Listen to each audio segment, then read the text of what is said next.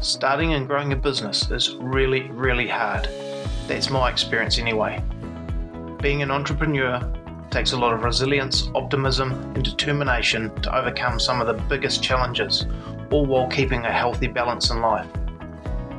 This is Pivot and Grit, and I'm your host, Vaughan Broderick. I've learned how to start and grow a successful business, which is known as failing a lot, kickstart new careers, and achieve academically, all while in midlife. I'm also a design thinking coach, MBA graduate, entrepreneur, business mentor, speaker, and proud dad of two. And I want to share everything I've learned with you on my podcast. Listen in as I share all the mistakes I've made and what I've learned so that you can get on the right path faster. We'll cut through the noise and get to the point on topics like entrepreneurship, MBA content, design thinking, innovation, strategy, and the all important mindsets that matter. I want you to walk away with everything you need to be successful. Pivot and Grit is for entrepreneurs, startup owners, busy professionals, and anyone who's trying to up their game.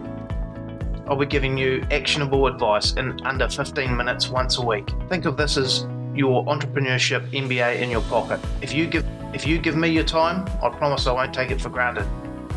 And remember, it's never too late to pivot and grit. So let's get to work. Welcome back, everyone. Previously, we spent some time discussing the first two phases of the model discovering and understanding. These two phases are the cornerstone of validating desirability.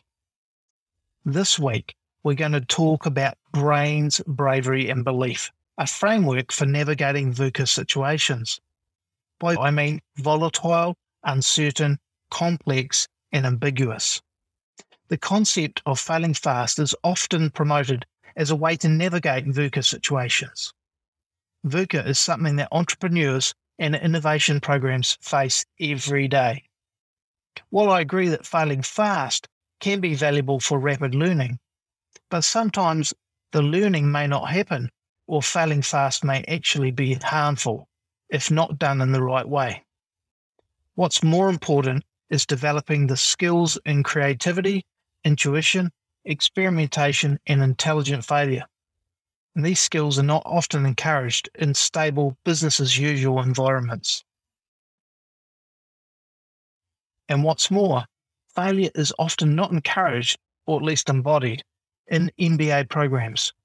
MBA students are used to striving for success rather than failure. Even if MBA programs espouse failure, there is more of a stigma than a generative view of failure. In my view, creative skills need to be recognized and elevated alongside the traditional skills as equally valuable and effective in management. When talking about failure, there are three types. One, preventable failure, such as you might find in a manufacturing plant. And to avoid failure in this context, effective processes and quality control are put in place. Secondly, complex systems failure, such as in healthcare, while undesirable, it is expected from time to time. And to avert that failure, there is a raft of testing and checking that is used. But in new ambiguous environments, such as found in a startup or innovation program, intelligent failure should be expected and actually encouraged which is where whole person learning comes in. Building emotional learning to deal with failure and setbacks that are inevitably going to come.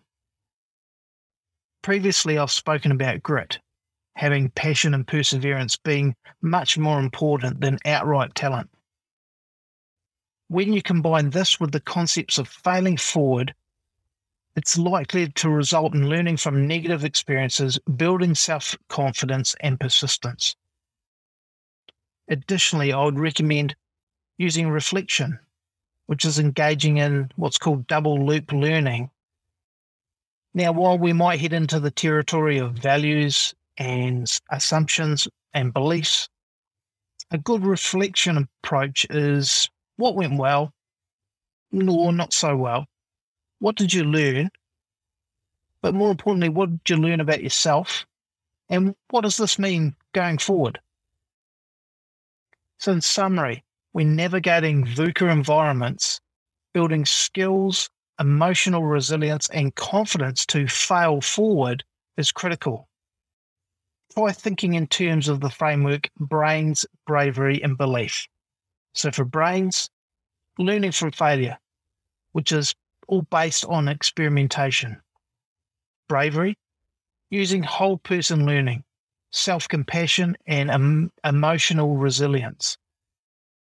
And lastly, belief, incorporating reflection and that double loop learning and rethinking about situations. That's all for today. Don't forget to head over to the website and grab the list of 101 plus innovation resources as a free download from my website. There's a link in the description. If you like this episode, please share it with one other person that needs to hear the message and leave a five star review. Until next time, thank you for listening in, and here's to your success.